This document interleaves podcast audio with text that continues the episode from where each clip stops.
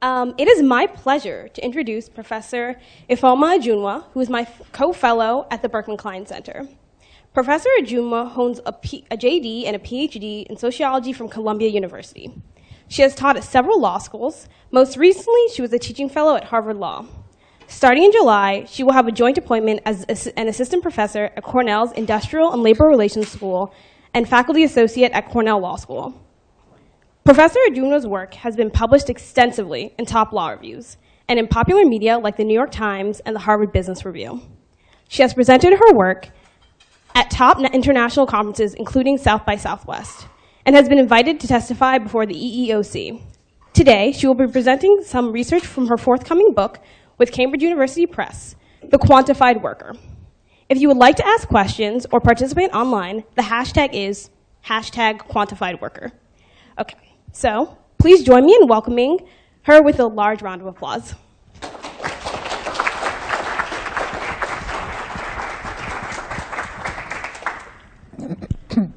Uh, thank you very much, Crystal, for that introduction. And thank you all for being here, uh, taking time out of this uh, rainy day to trek to Harvard Law to hear me speak. Thank you very much. Um, today, I'll be speaking about the quantified worker um, which is a work in progress. Um, it's a forthcoming book uh, with the Cambridge University Press.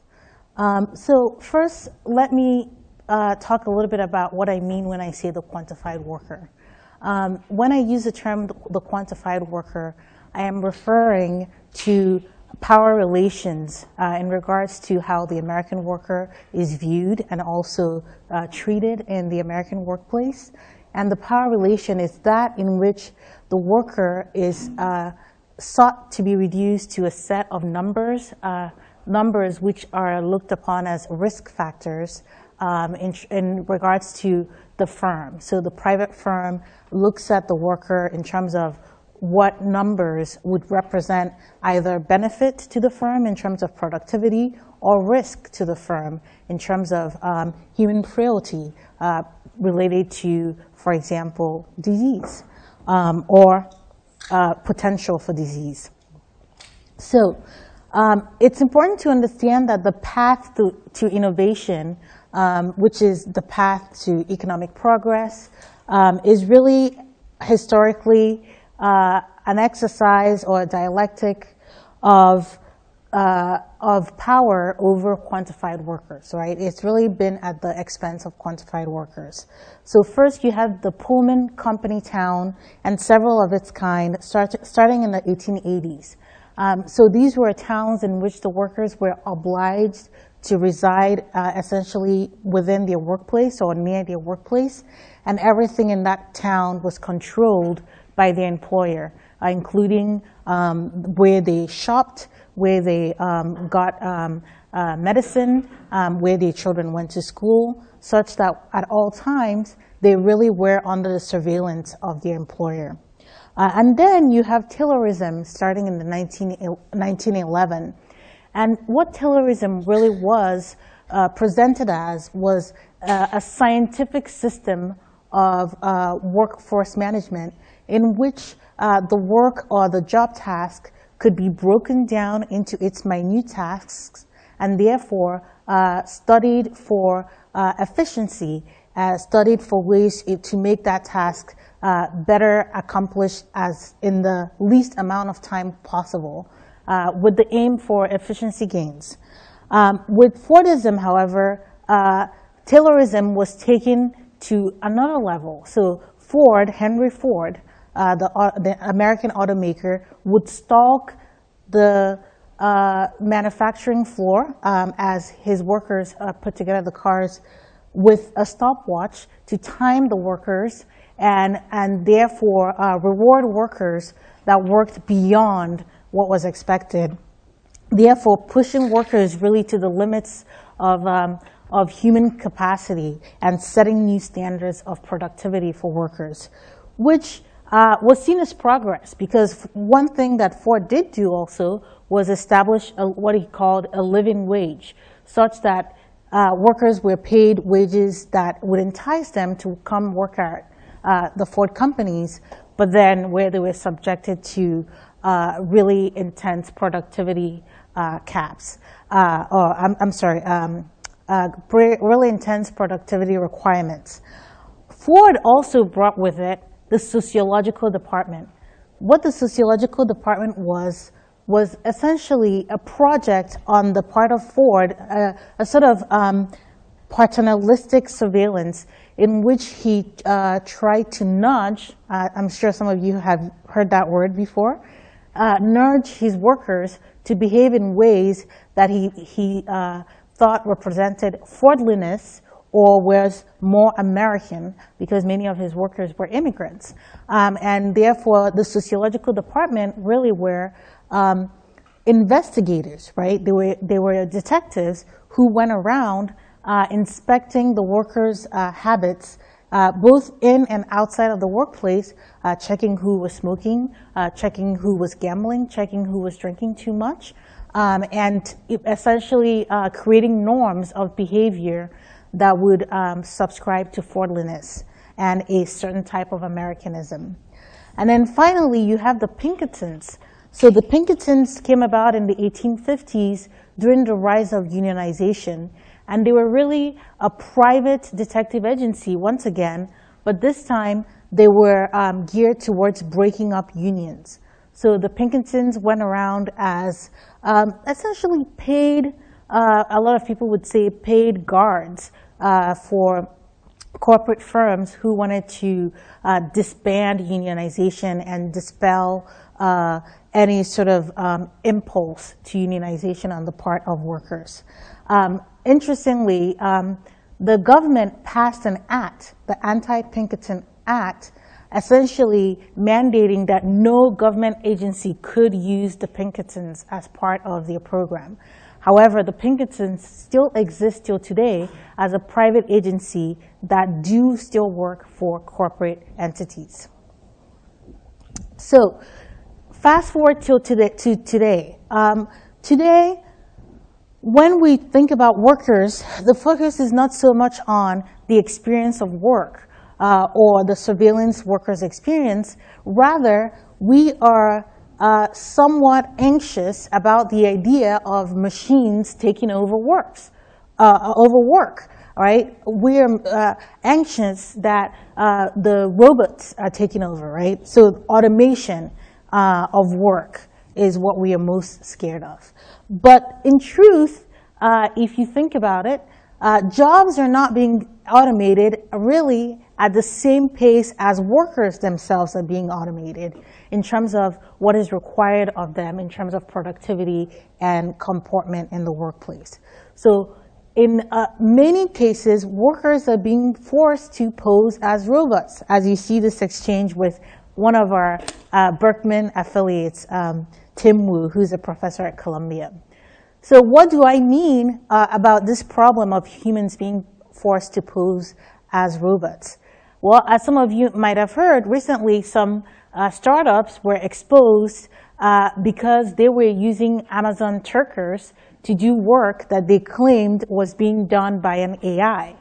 Um, and that, you know, is really the ultimate problem with AI. AI has more promise than actual, uh, uh, actual, um, uh, actual uh, result at the moment. So a lot of the things that we attribute to AI um, has actually been uncovered as being done by human workers. So things like, for example, uh, looking at photos and being able to determine who's in the photo. A certain company had a big issue with that recently. So guess who does it now? Human workers.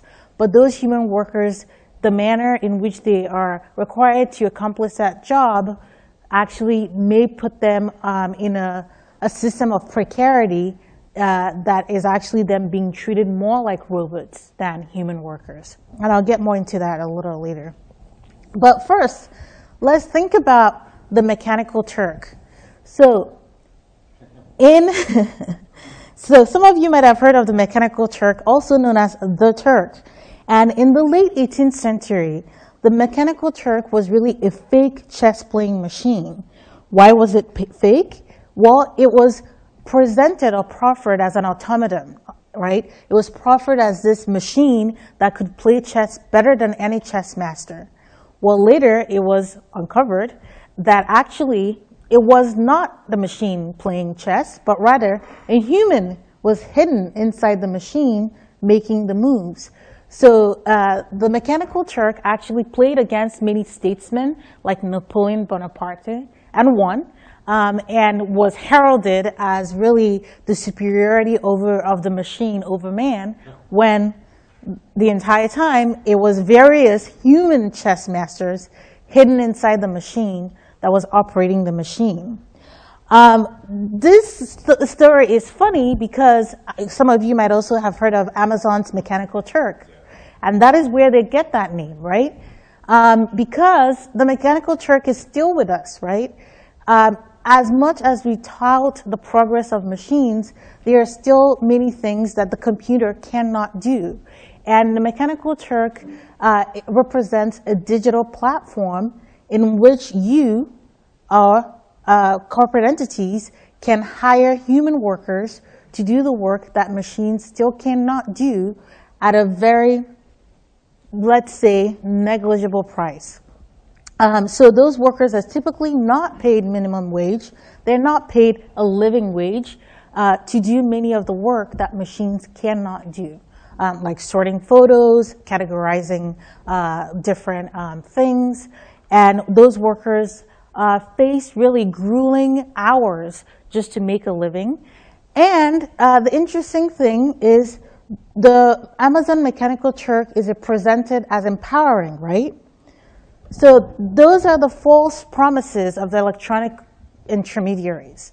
Um, so we live in an era now where with the advent of the internet, electronic intermediaries are presented as affording uh, both innovative work solutions, but also as empowering of workers.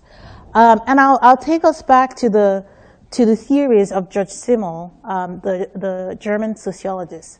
So George Simmel um, was the first to really think about brokerage theory, which is the idea that when you have uh, a dyad, there can be issues in terms of their relation, but when you have a triad, meaning a third party, a broker or intermediary, that broker can actually um, help to the two other parties relate to each other and accomplish their goals. Um, however, George Simmel also noted that you could have what is called a tertius gaudens, right, which is a third party that enjoys. So this is a third party that really comes in to enjoy conflict or power, uh, power asymmetries between two other parties and takes on those spoils for his or her own. So in the context of electronic intermediaries, however, I want us to think of uh, a tertius bifrons. What do I mean by that? I mean a two-faced third. So this is the idea that electronic intermediaries are presented as being for the benefit of the worker, certainly, and sometimes also for the corporate entity. Uh, but really, I want us to think that electronic intermediaries actually only work for the corporate intermediary and in turn receives benefit. And this is why it's two-faced, because it's presenting itself to the worker as benevolent, whereas in reality, it is quite often exploitative and working for the benefit of the corporate entity and also for itself.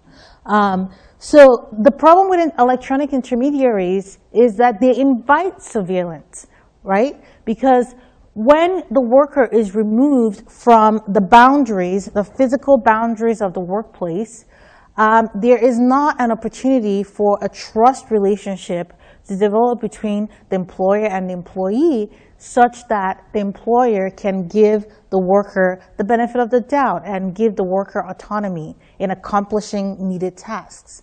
Rather, uh, the uh, corporate entity or the private firm has an incentive to surveil its distant workers to ensure that they're actually accomplishing the tasks that they're being paid for.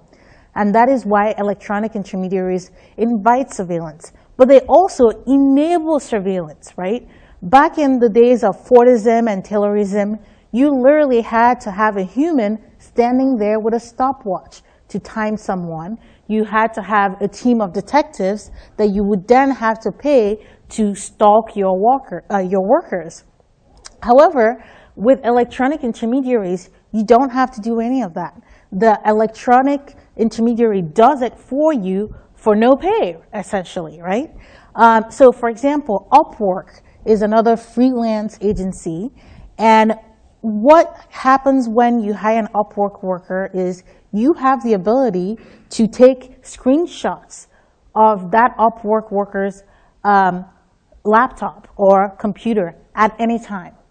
So while that worker is working at home or wherever they choose to work, you can pop up on their screen and take a screenshot of what they are doing at any time that they are signed on to the system. So this is a greater and more pervasive level of surveillance because, of course, they could be at their home, um, you know, doing whatever else that they're doing on their computer. Um, and this is a surveillance that really has no boundaries. It is limitless, as uh, my, me and my coworkers um, note in another article.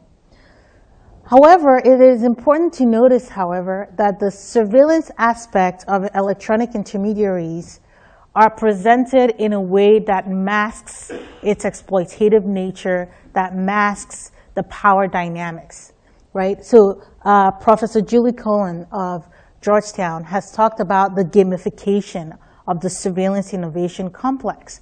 And this is the idea that in the workplace, surveillance is really presented in a way to be seen as a game.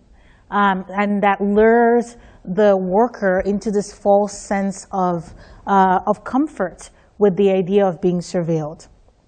So, for example, surveillance has become really a requisite for employment. We think nothing that the employer um, is privy to so much personal information. So not only are we surveilled for our productivity, we're also now being surveilled for our behaviors, so and, and, and also for our personal characteristics. So for example, we have the advent of wellness programs, workplace wellness programs, in which we're uh, really invited, um, prodded, some might say, to divulge all kinds of secrets about our genetic past and our genetic future, um, to divulge our health status, uh, health issues, and really to allow this information to be held by employer for uh, for purposes that may not always be clear to us or made known to us. So, what are we seeing now with the quantification of the, uh, of the worker? What we're seeing now with the quantification of the worker is a move away really from Taylorism, where the focus was on the job task itself. So Taylorism was about breaking the job task itself into discrete, minute parts that could then be studied now we're seeing more move towards mastering the body of the worker. So now there's the idea that if you can create healthy workers, at least your level of what you think a healthy worker should be, that will in turn translate to higher productivity gains. And that is why wellness programs continue really to be uh, a burgeoning industry albeit that several studies have not shown their actual effectiveness because it is still representing this idea of mastery over the body of the worker. And that is why, for example, as part of wellness programs, smoking can be hazardous to your job. One of the main functions of wellness programs is smoking cessation. So employer, employees are called upon to admit if the, whether they are a smoker and then to join a smoking cessation program. But an interesting thing to note here is that smoking is not a protected category uh, under uh, employ, uh, anti-discrimination employment laws, such that in several states, including the state of Massachusetts, one can be fired for being a smoker. And then we also think of obesity when we think about uh, wellness programs. Another major function of wellness programs is weight loss. And it's also important to consider that obesity is also not a protected category for anti-discrimination, such that employees are really being called upon to release information that could then potentially be used for their dismissal. Um, and then I wouldn't even get into the metrics of wellness programs because as some of you know, well, wellness programs use metrics of uh, such as BMI, which has been proven to be very inaccurate and very ineffective really for weight loss. But that's for a whole other talk. and then you come to the issue of genetic discrimination.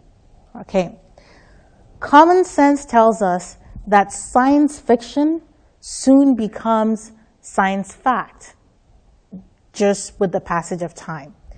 The movie Gattaca came out in the 1990s and it represented a society wherein genetic testing had become commonplace such that the individual's genetic profile determined also their occupation, right? So an individual's genetic profile constrained what strata, economic, uh, what economic strata of society that individual could, um, could ascend to. So for example, people who had not undergone uh, genetic manipulation uh, for perfection purposes uh, were deemed invalids and, and thus relegated to menial jobs.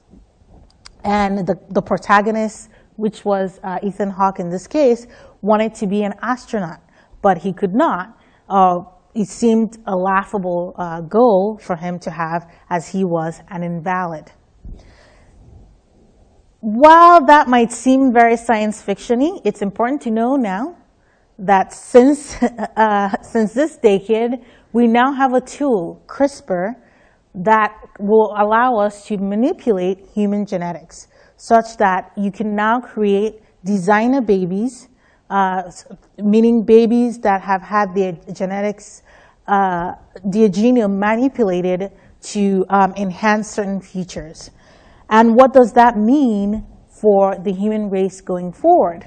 But even before we get to that, we currently have passing through Congress a bill, H.R. 1313, which would allow employers carte blanche in acquiring the genetic information of their employees. So this bill, which is a GOP bill, would make clear that all employee employers are within their rights to ask employees for their genetic information. And the problem with that is, of course, that this would reveal potentially um, serious uh, health uh, propensities, like, for example, breast cancer, which is typically a, muta a mutation of the BRCA1, BRCA2 genes. And in the context of health insurance that we have in the US, where it's mostly uh, employer um, uh, employer-based uh, health insurance, this might cause employers to feel that they cannot hire workers that carry certain um, genetic mutations that would be um, costly uh, for the health insurance carried by the employer. So, all this being said, what are the legal protections for the worker when it comes to privacy protections uh, that arise from the quantification of the worker? You can think of an omnibus EU-style privacy law.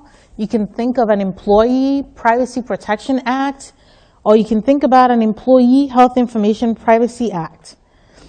The problem with these solutions, however, are that they require government action. And as we know, we are living in a very different administration where these types of government actions seem rather unlikely to happen.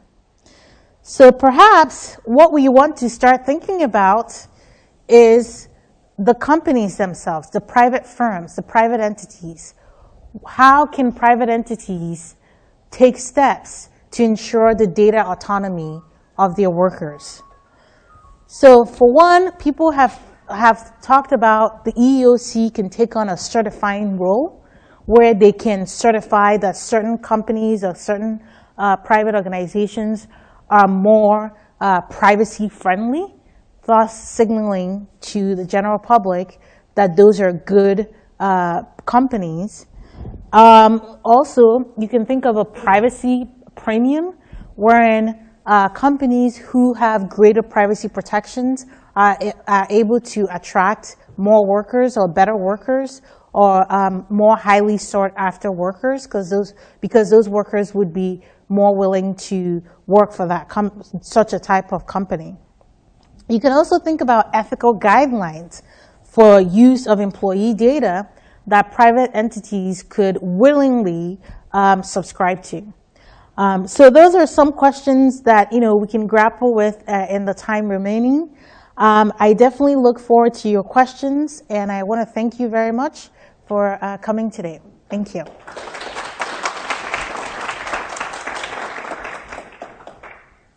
Yes, I guess she will pass you the mic. Yes. What limits does HIPAA currently put on any of this, especially in the context of the employee wellness programs?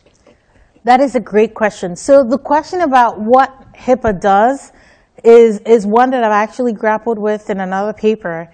And the problem is that the P in HIPAA does not stand for privacy. That's, that's my favorite answer to give. So the P in HIPAA stands for portability. It does not stand for privacy. So HIPAA is quite limited in actually protecting privacy, right? Um, and also the problem is that much of the information being collected does not actually fall under the purview of HIPAA. So HIPAA is really uh, focused on healthcare providers. Wellness programs, it's not well settled that they are considered healthcare providers, particularly if they're third party uh, wellness program vendors that are not part of an insurance um, company, uh, and in which case then HIPAA would not actually apply to them.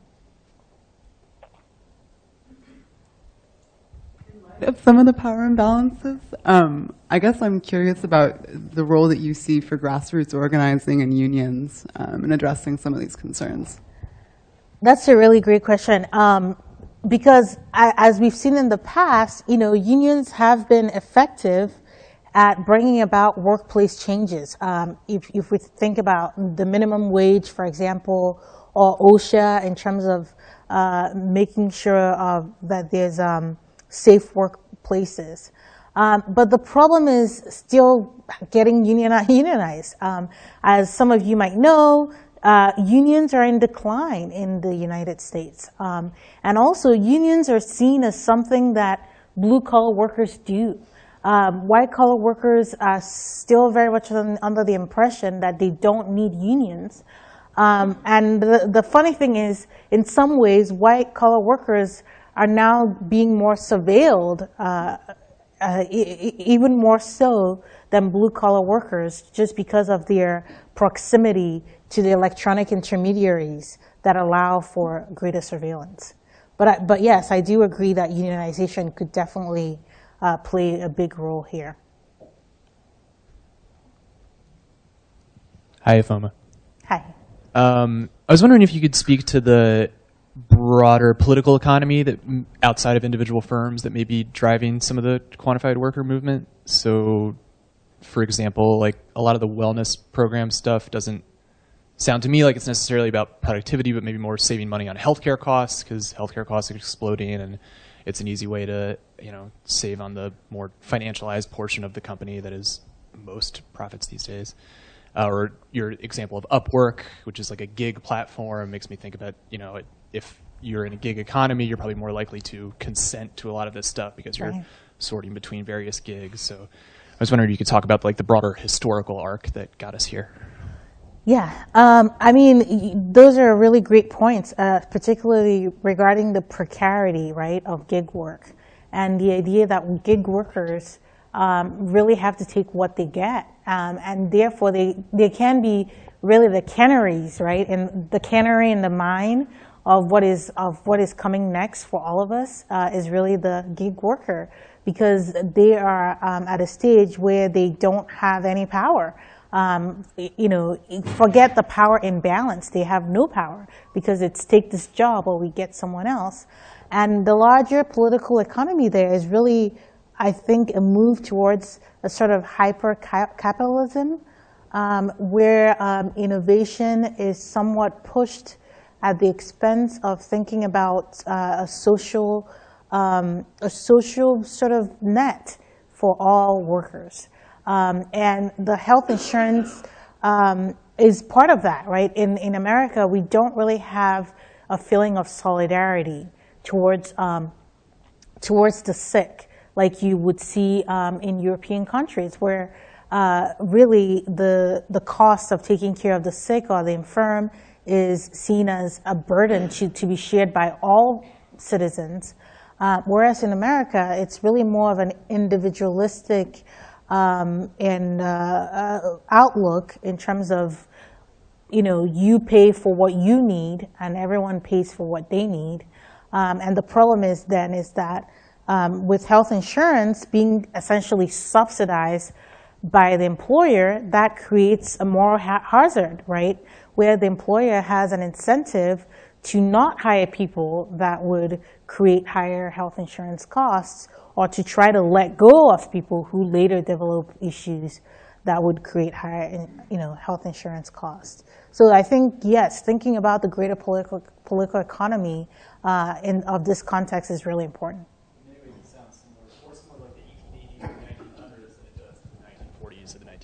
Right, right, exactly.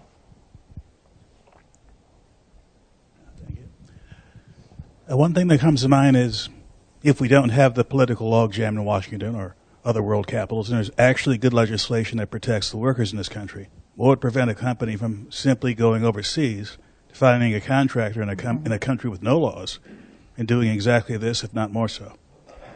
I mean that that is an interesting question, and, and, of course, it's it's that's definitely the argument, right? That that corporate entities actually would proffer. They they would say, well, look, we're trying to work in America and to keep our costs lower than perhaps working overseas. We have to be careful about not, you know, having too high of health insurance costs, et cetera. But you know, European companies have managed to hew to the protections set in place by European governments for workers uh, overseas uh, in those countries. Um, and they don't necessarily uh, offshore all their work. Um, and, and frankly, I don't think it's possible to offshore all work. Uh, there, there's still going to be a constraint on how much work can actually be constrained and also what types of work can also be offshored. Thank you. Um, my name is Caroline Troy, and I'm from the Fletcher School at Tufts. I wanted to dive a little bit deeper into what you were just touching on. Um, are there examples where we can have the benefits of using data about workers to improve their work while also respecting privacy? And could you walk us through any examples that you've seen of this being done really well? Um, I, I think that's you know, that's the ideal, right? That's the utopic ideal. Um, and to be quite honest, um, I, I have issues with that, with that ideal. Um, I think it's really, I think it's a straw man um, in this, in this argument that, well, we can still use workers' data, but in a way that would benefit them. Well, why not ask the workers what, what would actually first benefit them before you collect their data? It's, it's always very top down, right? In terms of what we think will benefit the worker is what we're going to take their data for, right?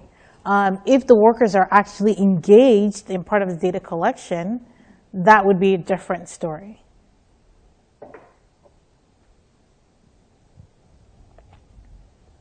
You spoke a lot about the companies asking the workers for the data. But even if you put restrictions on that, what is to prevent companies from going to data brokers and just getting health information from third parties? And yeah, I mean that that question, of course, cuts to the heart of issues of data autonomy, right? Because the fact is, it's not just the employer that's getting your data; it's also um, your uh, internet provider that's collecting your data from all the websites you visit. Um, it's data brokers who are trawling the internet and mining data that's you know put out there about you in all the websites you visit. Um, and you know, it's it's a multi-pronged problem. I guess is what I'm saying. And what I'm what I'm presenting is just one prong of that problem and how to address it. So. I have a question, actually. Yeah.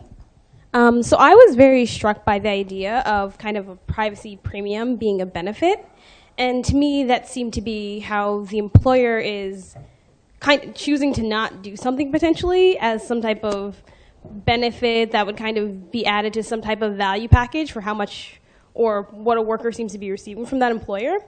And that idea kind of side by side with the idea of Amazon Mechanical Turk, where um, you know, they're, people are being asked to do these very routinized um, tasks, but they're being paid very little. So what all this points to is if we kind of see the future of employers potentially choosing not to do things and not necessarily adding um, adding anything generative to some type of benefit package, and you have on the other side where people are being treated like robots. Um, how does this? What does this all mean for the value of labor itself? um, whether or not it's routinized tasks or um, more complex tasks that workers are asked to do. I think that is the bigger question, right, of our society. Like, how do we value labor and and how do we value human dignity in labor? Um, and I and you know I, I, I put out the question of the privacy premium, but it, it frankly makes me uncomfortable to think about it because then it's it's really presenting this idea that privacy is yet another economic good as opposed to a fundamental human right, right? Because when you think of a privacy premium, you're saying this is an economic good that can be traded in the context of employment. This is an economic good that can be conferred or not conferred by the employer.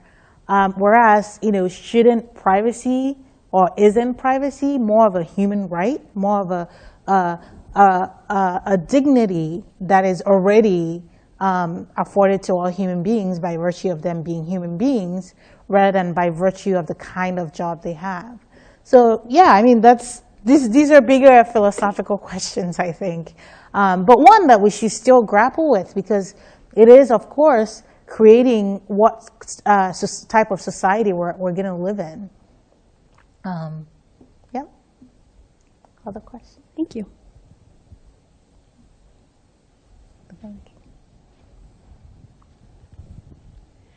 It was such an excellent talk, but a little bit depressing. I'm sorry. so I'm just wondering what you recommend that, that people do. Is, is are laws the answer, or I mean, you can't unionize people working for Mechanical Turks. Um, but what suggestions do you have, and, and are there any hopeful things on the horizon? Yeah, unfortunately, I'm, I'm, i have a very Crichtonian view, I, I, like to say, of technology, which is that anything that can go wrong will go wrong. Um, so I don't have a lot of rosy um, proclamations to make. Um, but what I do have, I guess, is um, a call to arms, right? Which is that we shouldn't be complacent that this is happening, right? we shouldn't all sign up for our wellness programs and give up our data to basically get $500 back when that data is a lot more than that. So each individual action is cumulative, right? The, the less and less people who are willing to do that, the more the, the private entities are going to start paying attention. Um, and, and so resistance is not futile, I don't think. I think resistance can still make an impact.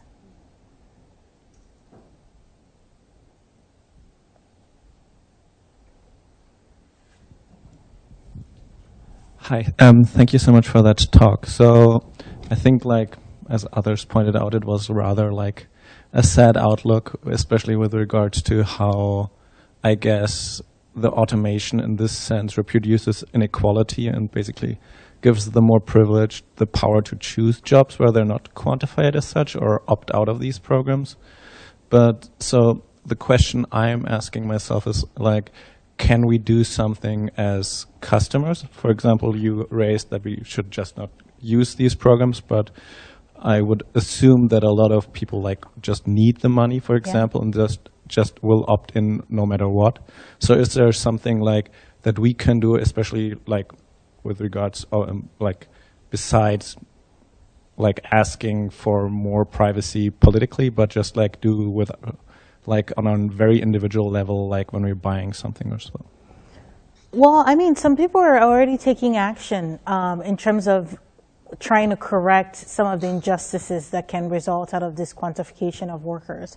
So, for example, whereas on, on Amazon Turk, you can pay your worker as little as a dollar, um, people are actually now um, only pay, you know, only uh, only agreeing to pay workers minimum wage for the work that they do. So certain um, universities whose um, academics use Amazon uh, workers uh, for their uh, experiments, they've signed on to a pledge that they're going to pay minimum wage. So that's something that individuals or organizations can do, start, you know, from the start. Um, in terms of, and you know, and that's also something as a consumer, you know, we can do. We can um, write letters to, you know, Amazon and things like that. Um, but other than that, um, it's, you know, like you said, there, there are limits, right? Because, you know, I said glibly, you know, don't, don't join a wellness program. But for some people, $500 is a lot of money. And, and that's a lot to pass up, even though you might, you know, be aware that your information is being collected and could potentially hurt you in the future. In the, in the present, you need that $500. Um, so th- that, those are issues that we, we have to think about, you know, in terms of, you know, how the working poor are treated in this country. So, um, in this vein about looking for the positive, I kind of want to come at this from the other side, which is that I'm completely with you about the dangers of aggregating all this data about people and its misuse. But to play devil's advocate a little bit, a lot of the things you're describing that lead to the data aggregation, I see as at least potentially positives. I mean, so let's just take the wellness program as you know as an avatar. People want to get healthy. People want to be exposed to resources about healthier living or diet or exercise or you know whatever it might be. And I think that you know in microcosm, that's kind of the problem. Is a lot of these things could be really good. You know, I mean, like you, you, better believe it. If you could modify my genes so that I never got the flu or something like that, you know, I'd be in there. so, is there a way to to separate these to say you can have as employees the ben- the benefits of an employee sponsored wellness program, or you know, f- whether it's free gym memberships or healthy food in the cafeteria, whatever it might be, but detach that from aggregating data and the shocking invasion of privacy as it you know moves throughout your life?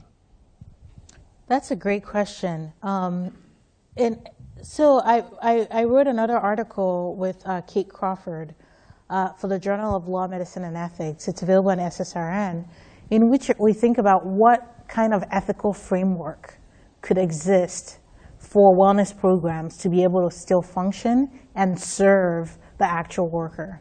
Um, and some of the things we talked about was basically data autonomy, um, letting the worker be in charge of how the data is used. So basically, the data is collected, but the worker has the um, has knowledge if it's ever going to be sold to a third party. They're able to object or opt out of that. Um, they they can um, erase or delete the data, a hard delete of the data once they start being employees of that company. Um, so things like that that actually put back control um, in the hands of the worker, I think are things that would enable wellness programs to still be beneficial. All that being said, however, um, and you know I, we didn't address that in this article, in that article, but in the book I will. Uh, we want to think about what wellness programs really represent, right? What they really represent is um, a delegating of responsibility, right? So wellness programs are very much championed by the federal government, actually. So the CDC, uh, the the NIH, these are these are organizations that are very much behind wellness programs, because what they really are is a delegation of public health to the individual, right? The individual is told, you need to lose weight. You need to stop smoking. You need to do all these things that are better for your health. The problem with that is, however, what if the individual is in an, an environment or in an infrastructure does not, that does not actually allow for the accomplishment of those goals, right? And wellness programs don't necessarily tackle that head on. Wellness programs say, go to the gym, right? X amount per week. Wellness programs don't say, well, do you have time to do that, given the type of work that you do? Are there gyms in your neighborhood? Eat vegetables. Well, do you live in a food desert? Right? If you live in a food desert, you might know you need to eat vegetables, but if you're not able to buy them easily or buy fruits easily, you're not going to eat vegetables. So those bigger infrastructure public health issues are kind of obscured by wellness programs. I see several hands. I think you're first. Yeah. Um, somewhere between um, the you know a general universal of uh, you know these privacy principles and negotiated ones, I think firm uh, cultures have a lot to do with it. Yeah. And one good example, you know, a, a nice case study actually is right here at Harvard, where there was a tremendous uproar um, after an investigation that grew out of a um, an exam cheating problem uh, led to a university-wide policy on access to electronic information uh, for all members of the community, and it's a, and it's actually a, a pretty good policy, I think, and it's and the history of how that came to be is a Mhm. useful uh, example of how an institution can uh, ultimately address these kinds of issues. Thank you.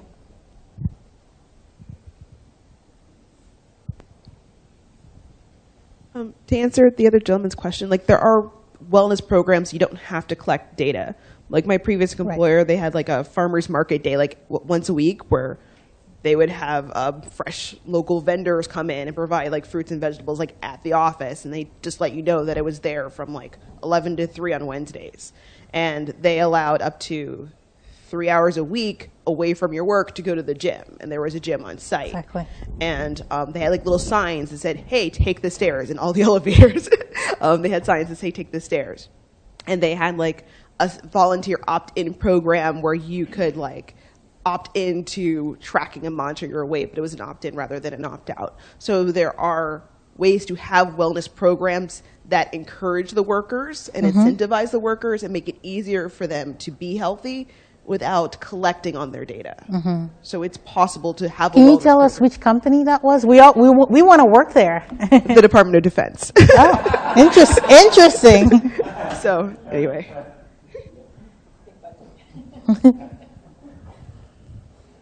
Thanks a lot uh, for this very interesting talk. Uh, I was really captivated by something you said in the beginning when you, you talked about the ways that digital intermediaries present these sort of two faces, and it's their sort of knowledge of what they're really doing that leads to a lack of trustworthiness that they inspire with their workers, which leads to then greater surveillance and monitoring and, and data gathering because they're not doing anything to inspire the trust of their of their of their workers, and that just reminds me a lot of of my field of education. And you know, when you are setting somebody's goals for them, uh, you are not creating an environment in which you can trust them to, you know, go off and do the thing that they want to do. So you need to start data, gathering all this information and infringing on folks' privacy just to make sure that you they are doing the things that you want them to do.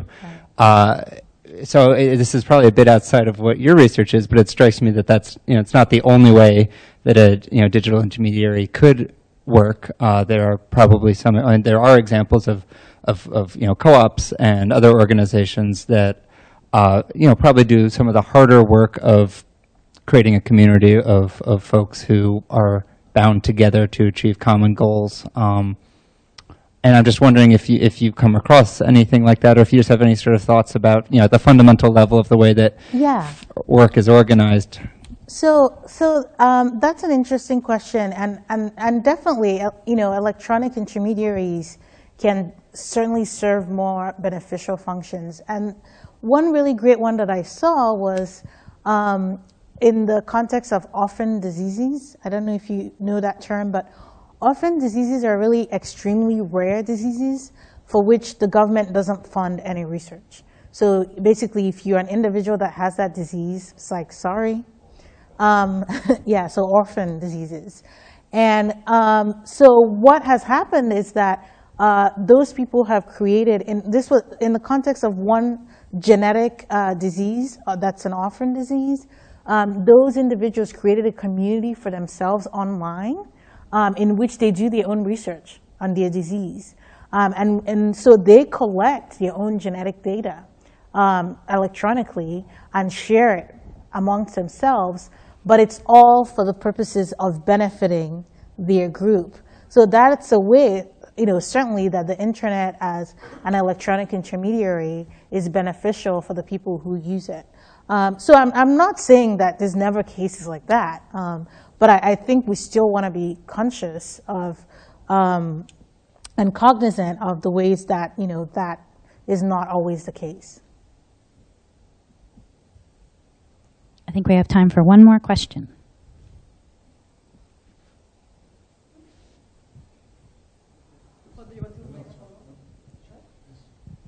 Well, um, this was a, a great talk. Uh, thank you Thank very you. much. And I was wondering, uh, what what would you say uh, about this all all this being um, rooted in capitalism? Do you think that's the case? Well, yes. um, I mean, it goes back to the political economy question, right? And and yeah, we, we have a political economy that um, fosters right individualism, um, that fosters a sort of a survival of the fittest type of attitude, um, such that you know human illness, human frailty is seen as a weakness and is seen as something to be shielded or um, from the workplace, right, from, from the market. Um, so I, I do think that this is um, a byproduct of, of uh, capitalism. Uh, but that being said, it doesn't have to be. Um, I think we can still have a type of capitalism where workers are still valued and protected.